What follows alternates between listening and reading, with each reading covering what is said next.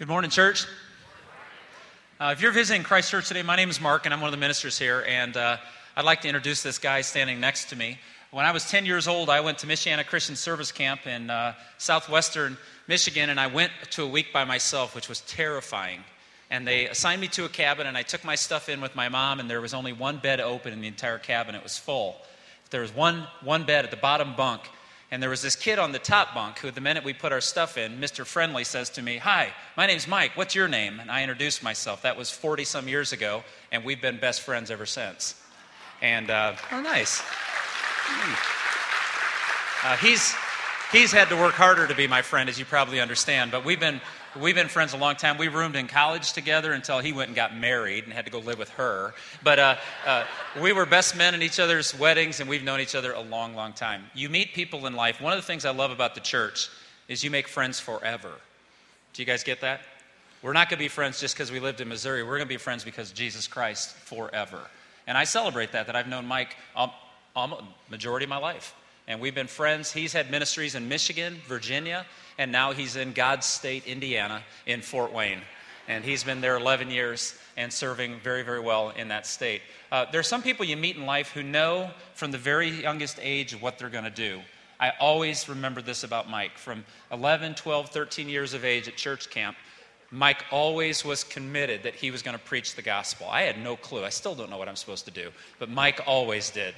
And uh, he's an amazing friend. He's a good preacher. I love him dearly.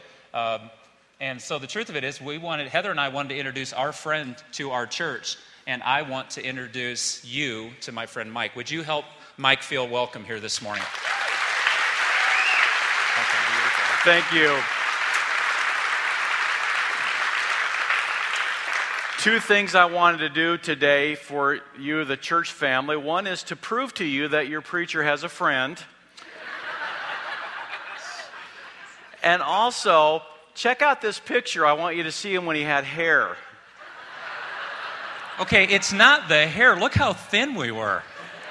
Then we both married women who were good cooks. This is the day we were ordained. We were both ordained the same day. I in the morning at my home church in Three Oaks, Michigan, and Mark that evening in his home church in South Bend, Indiana. And that day, the brotherhood and the world had no idea what was about to hit it but by God's grace, uh, He's allowed us to preach the gospel. And uh, as we're a little bit older now and veterans in the ministry, I think the older we get, the less we know for sure. But the things we do know for sure, we're even more sure about, and that is God's Word. I have admired this congregation from afar. I usually listen to the podcast, and of course, Mark has told me all about you and the great work that you're doing, not only in this local area but around the world. I'm reminded of the words that Paul wrote to the church of the Thessalonians and said, We remember before God your work produced by faith, your labor prompted by love, and your endurance inspired by hope in the Lord Jesus Christ. And so, what a privilege and honor it is for me to share God's word with you today. There's so many stories I could tell about Mark. As he said, we've known each other for 38 39 years. But I don't know if he ever told you the one about when we were rookie preachers. We went to a seminar in Chicago, and it was in one of these old neighborhoods, primarily uh, made up of immigrants from Europe, and the church was one of those old, stately church buildings. And they did things a little bit differently than what we had been accustomed to at Great Lakes Bible College. I mean, they had the stained glass, and the ministers wore some pretty fancy regalia.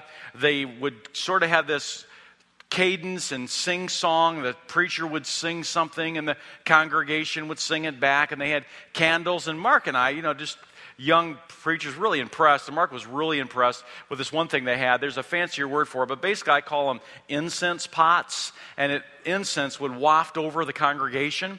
And he said, I've got to take that back to my church in Michigan and try this. And so they went back, and of course, the church didn't have much money, so they couldn't afford anything fancy or ornate. So he came up with the idea they're going to take some old Folgers coffee cans and paint them gold. And it was going to be a big Sunday, and he just couldn't wait. They actually practiced with the elders and deacons the night before. When the organist hit the right note, the guys were going to walk right down the center aisle with those incense pots, and it was going to waft over, and everybody was going to have a great time. So Sunday morning came, And Mark's just so excited. And the time comes, the organist hits the note, the leadership walks down the middle aisle, and to his shock and chagrin, they were empty handed. And he was trying to hide his disappointment and not wanting to break character. He just simply said to them, What did you do with your incense pots? and in unison, they responded, We threw them out the windows when the bottoms got hot.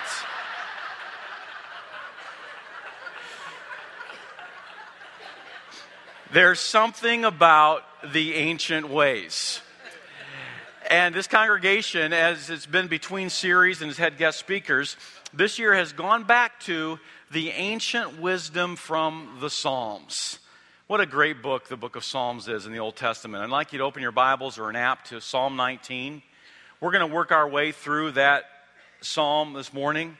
The Psalms are primarily about connecting with God on a deep level heartfelt prayer, worship, the pouring out of what's going on inside of us, good or bad, rejoicing or mourning. The Psalms basically cover the full gamut of human emotion. They're part of the Bible that's referred to as wisdom literature or the poetic books. And even in English, in the English translations of the Hebrew, several times you can kind of get an idea of the, the rhythm or the cadence uh, and the parallelism and the other literary devices, most of them were originally written as songs to be sung. In fact, several of them have musical notations and terminology in them. This book that we call Psalms was a songbook, a hymnal. The people of God sang these in the Old Testament and then also in the early days of the church. King David wrote about half of the Psalms, including the one we're going to spend some time looking at today also Asaph, Moses, Solomon, and others. It's an ancient book of worship, a collection of lyrics written by many different people over a period of several centuries. The Psalms have much to teach us. One writer, Donald Williams, suggests several reasons to study the book of Psalms. The first one is renewal in worship. They teach us how to express our praise to God, they give us words that we can lift up to the Lord the renewal in our own self awareness. We're reminded over and again that He is God and we are not. They display the absolute mercy of the Lord and the walk of faith. And they give us a response to suffering and warfare in the world. Not all of the Psalms are happy or upbeat, some of them are very heartfelt and the pouring out of angst and emotion, crying out to the Lord. It was Jesus who referred back to Psalm 22 when he was on the cross and said, My God, my God, why have you forsaken me? And when he said that, it would have brought to mind immediately to the people who heard, oh, that's Psalm 22. And if you'll read that psalm, it's amazing how hundreds of years before the actual crucifixion, how it describes that event in great detail. I heard about a guy who was walking down the street and walked in front of a florist shop and he saw the advertisement in the window. It said, Say it with flowers. He thought, I'm going to do something for my wife. And so he went in and he ordered one rose. And the florist said, Just one? He said, I'm a man of few words. Our psalm today is one of relatively few words, but they teach us about how we can know God. And so I'm going to read through 14 verses, and then we'll unpack that together as we consider how to know God or how I can know God. Psalm 19 for the director of music, a psalm of David. The heavens declare the glory of God, the skies proclaim the work of his hands. Day after day they pour forth speech, night after night they reveal knowledge. They have no speech, they use no words, no sound is heard from them. Yet their voice goes out into all the earth, their words to the ends of the world. In the heavens, God has pitched a tent for the sun it's like a bridegroom coming out of his chamber, like a champion rejoicing to run its, his course. It rises at one end of the heavens and makes its circuit to the other. Nothing is deprived of its warmth. The law of the Lord is perfect, refreshing the soul. The statutes of the Lord are trustworthy, making wise the simple. The precepts of the Lord are right, giving joy to the heart. The commands of the Lord are radiant, giving light to the eyes. The fear of the Lord is pure, enduring forever. The decrees of the Lord are firm, and all of them are righteous. They are more precious than gold, than much pure gold. They are sweeter than honey, than honey from the honeycomb. By them your servant is warned. In keeping them, there is great reward. But who can discern their own errors? Forgive my hidden faults. Keep your servant also from willful sins. May they not rule over me. Then I will be blameless, innocent of great transgression. May these words of my mouth and this meditation of my heart be pleasing in your sight, O Lord, my rock and my redeemer. David, in this text, I believe, gives us four ways we can know God. And the first one is I can know God through creation.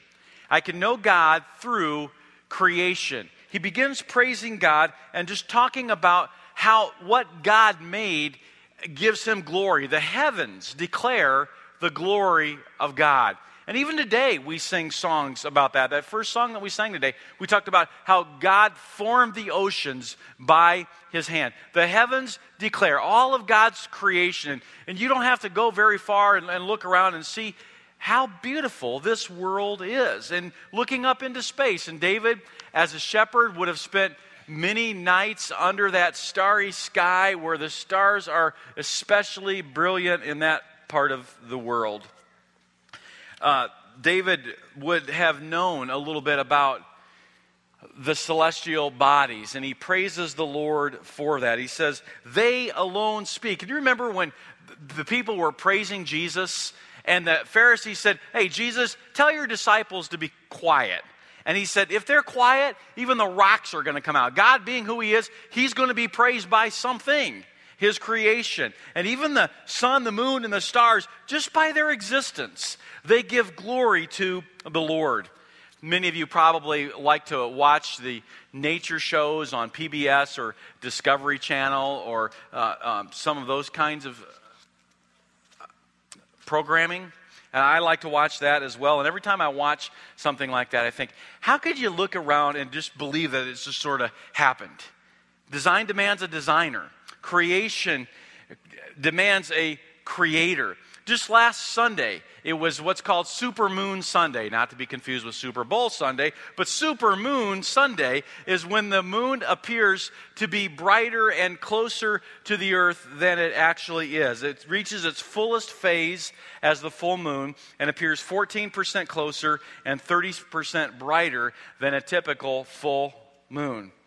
God has shown himself to man in thousands of ways, but the psalmist David simply says, if you want to see God, just go outside and, and look up.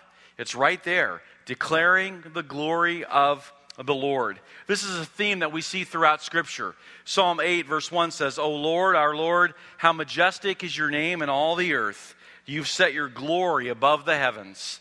Psalm 148 says, Let them, that is the sun, moon, and stars, Praise the name of the Lord, for he commanded and they were created. It was this idea of the majesty and the grandeur and the power of God that caused the hymn writer to write that song that our grandparents loved that many of us still love. Oh Lord my God, when I in awesome wonder consider all the worlds thy hands have made, I see the stars, I hear the rolling thunder, thy power throughout the universe displayed. And he goes on and says, How great thou art. And this is the same kind of thing that David is doing, just talking about the greatness of God through what is created. The Apostle Paul, in writing to the church at Rome, in Romans 1, verses 19 and 20, says, What may be known about God is plain, because God has made it plain to them. For since the creation of the world, Paul appeals to creation, for the, since the creation of the world, God's invisible qualities, his eternal power and divine nature, have been clearly seen, being understood from what has been made. His power and his nature can be seen in creation. He says, so that men are without excuse. Russian cosmonaut Yuri Gagarin was the first human in space. And when he returned, Russian Premier Nikita Khrushchev proclaimed, He went up into space and he didn't see God. Well, if he'd have stepped out of that spacesuit, he would have. Gagarin actually was a, a believer, but uh, Khrushchev had to parrot the party line. A few years later, on Christmas Eve, 1968, in what was the most watched television broadcast to that time. On Christmas Eve, the crew of Apollo 8 read in turn from the book of Genesis as they orbited the moon. Bill Anders, Jim Lovell, and Frank Borman recited these words In the beginning, God created the heaven and the earth. And the earth was without form and void, and darkness was upon the face of the deep. And the Spirit of God moved among the face of the waters. And God said, Let there be light, and there was light. And God saw the light, and that it was good. And God divided the light from the darkness. And God called the light day, and the darkness he called night. And the evening and the morning were the first day. And God said, Let there be a firmament in the midst of the waters, and let it divide the waters from the waters. And God made the firmament and divided the waters which were under the firmament from the waters which were above the firmament, and it was so. And God called the firmament heaven, and the evening and the morning were the second day. And God said, Let the waters under the heaven be gathered together unto one place, and let the dry land appear. And it was so. And God called the dry land earth, and the gathering of the waters he called the seas. And God saw that it was good. Recalling that event in 2008, Borman said that he received no instructions as to what to do during the broadcast other than to do something appropriate. He said, We were told that on Christmas Eve we would have the largest audience to have ever listened to a human voice. These men, trained scientists, military pilots, the first time a manned spacecraft left Earth's orbit, the first time it uh, orbited another celestial object, intuitively, they knew that the most appropriate thing to do was to give glory to God. When I researched that story, just to make sure I had my facts straight this past week, I learned something that I had not known before, and that is that the famed atheist Madalyn Murray O'Hair gathered together several people to sign a petition that this was an inappropriate use of taxpayers' dollars. Well, there were people that counter petitioned and got about 10 times as many signatures. But in spite of that, the case went all the way to the Supreme Court. And the Supreme Court threw the case out, citing that their jurisdiction did not extend to outer space. Don't you love it?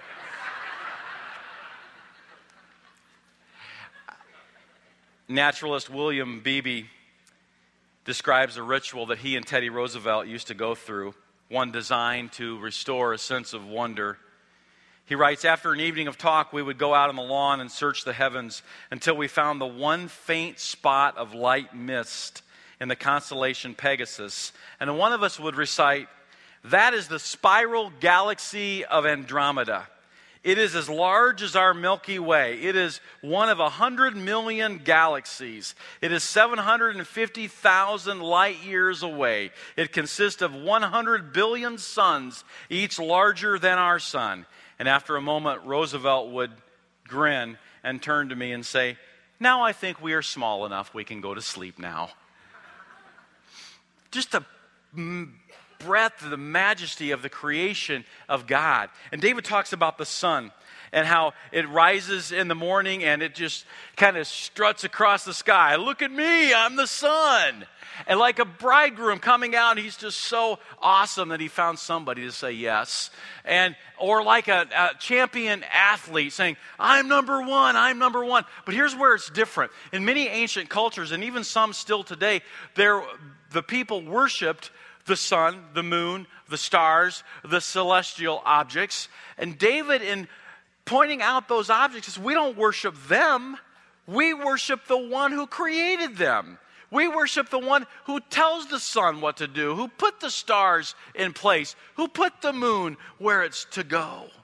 The other night, we had a campfire out back of our place, and we were just looking up into the stars. And one of our friends had a, uh, an app you can download, and you can it's GPS related, and you point it to the section of the sky, and it'll show you all of the constellations.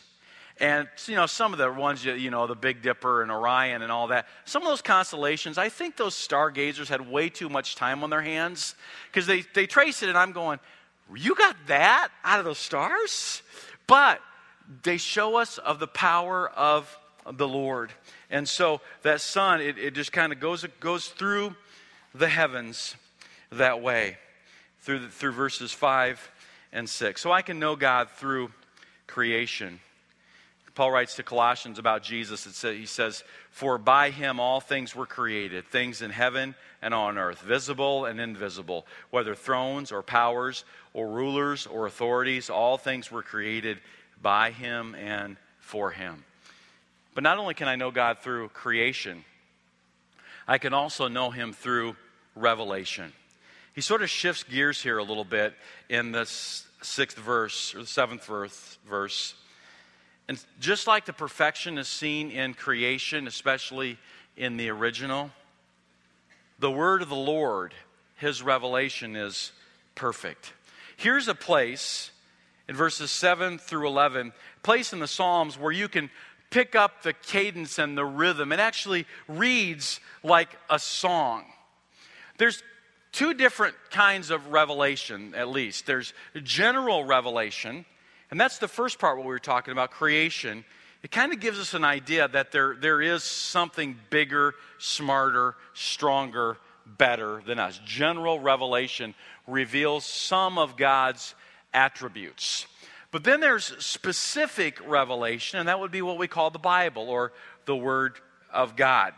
And he, he just gives several different synonyms and adjectives here, and it kind of had a bit of a, a, cadence. Like even today, we can sort of pick up on songs. Like if, if let's just kind of work with me here. If I were, were to sort of lead out and say da da da da da, boy, you guys are good. I realized not too long ago that my knowledge of classical music basically comes from old Bugs Bunny cartoons. Now, I didn't do this in first service, but I think you guys have had probably a couple of extra cups of coffee. So I want you to just to kind of put, set your Bible aside, and we're going to try this a little bit. Ready? We're going to do two times on the legs and then clap. All right, ready?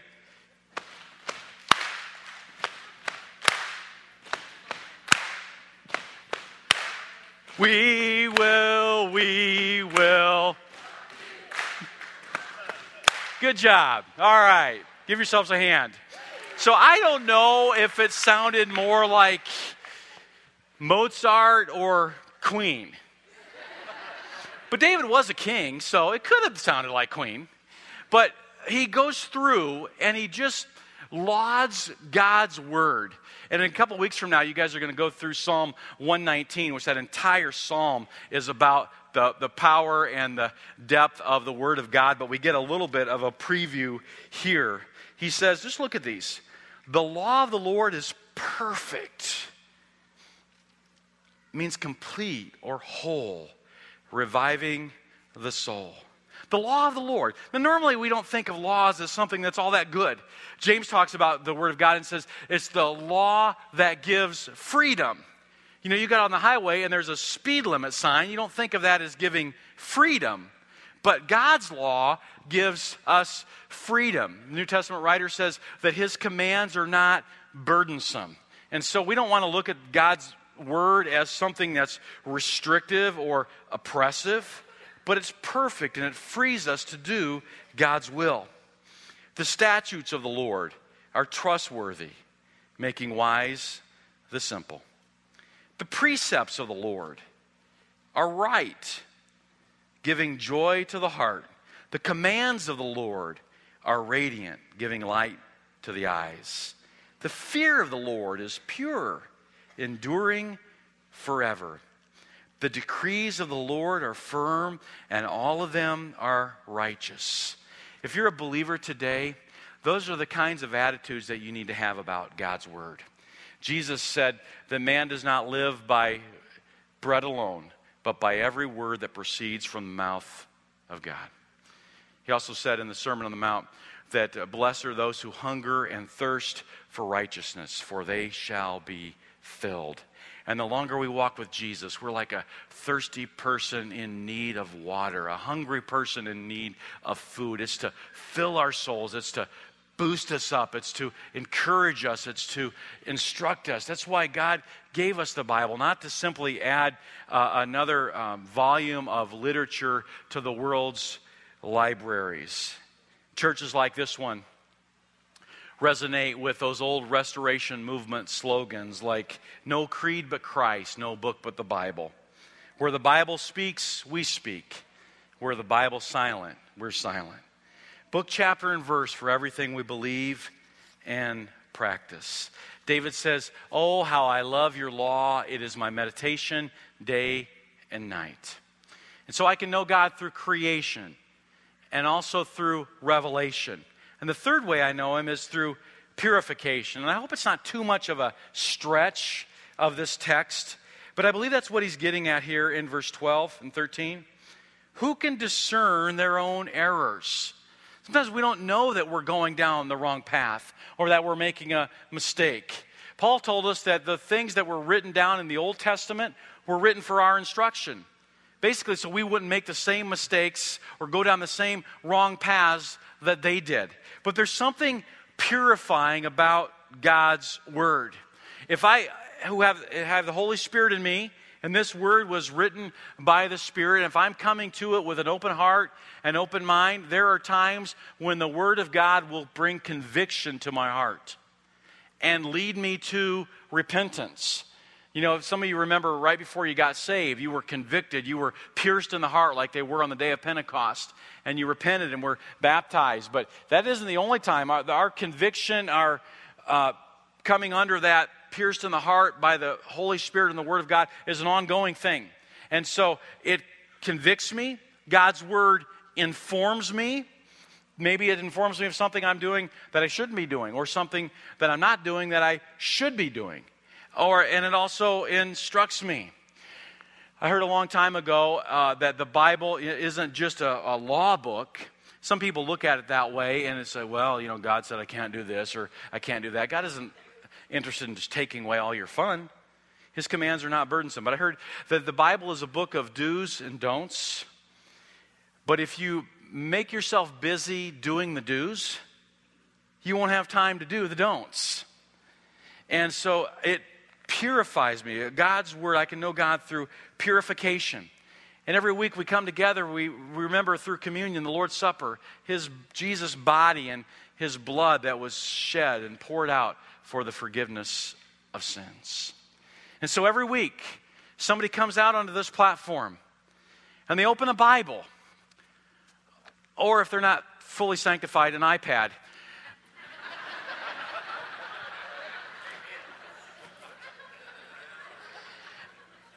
And they remind us that this word is true and that God loves us.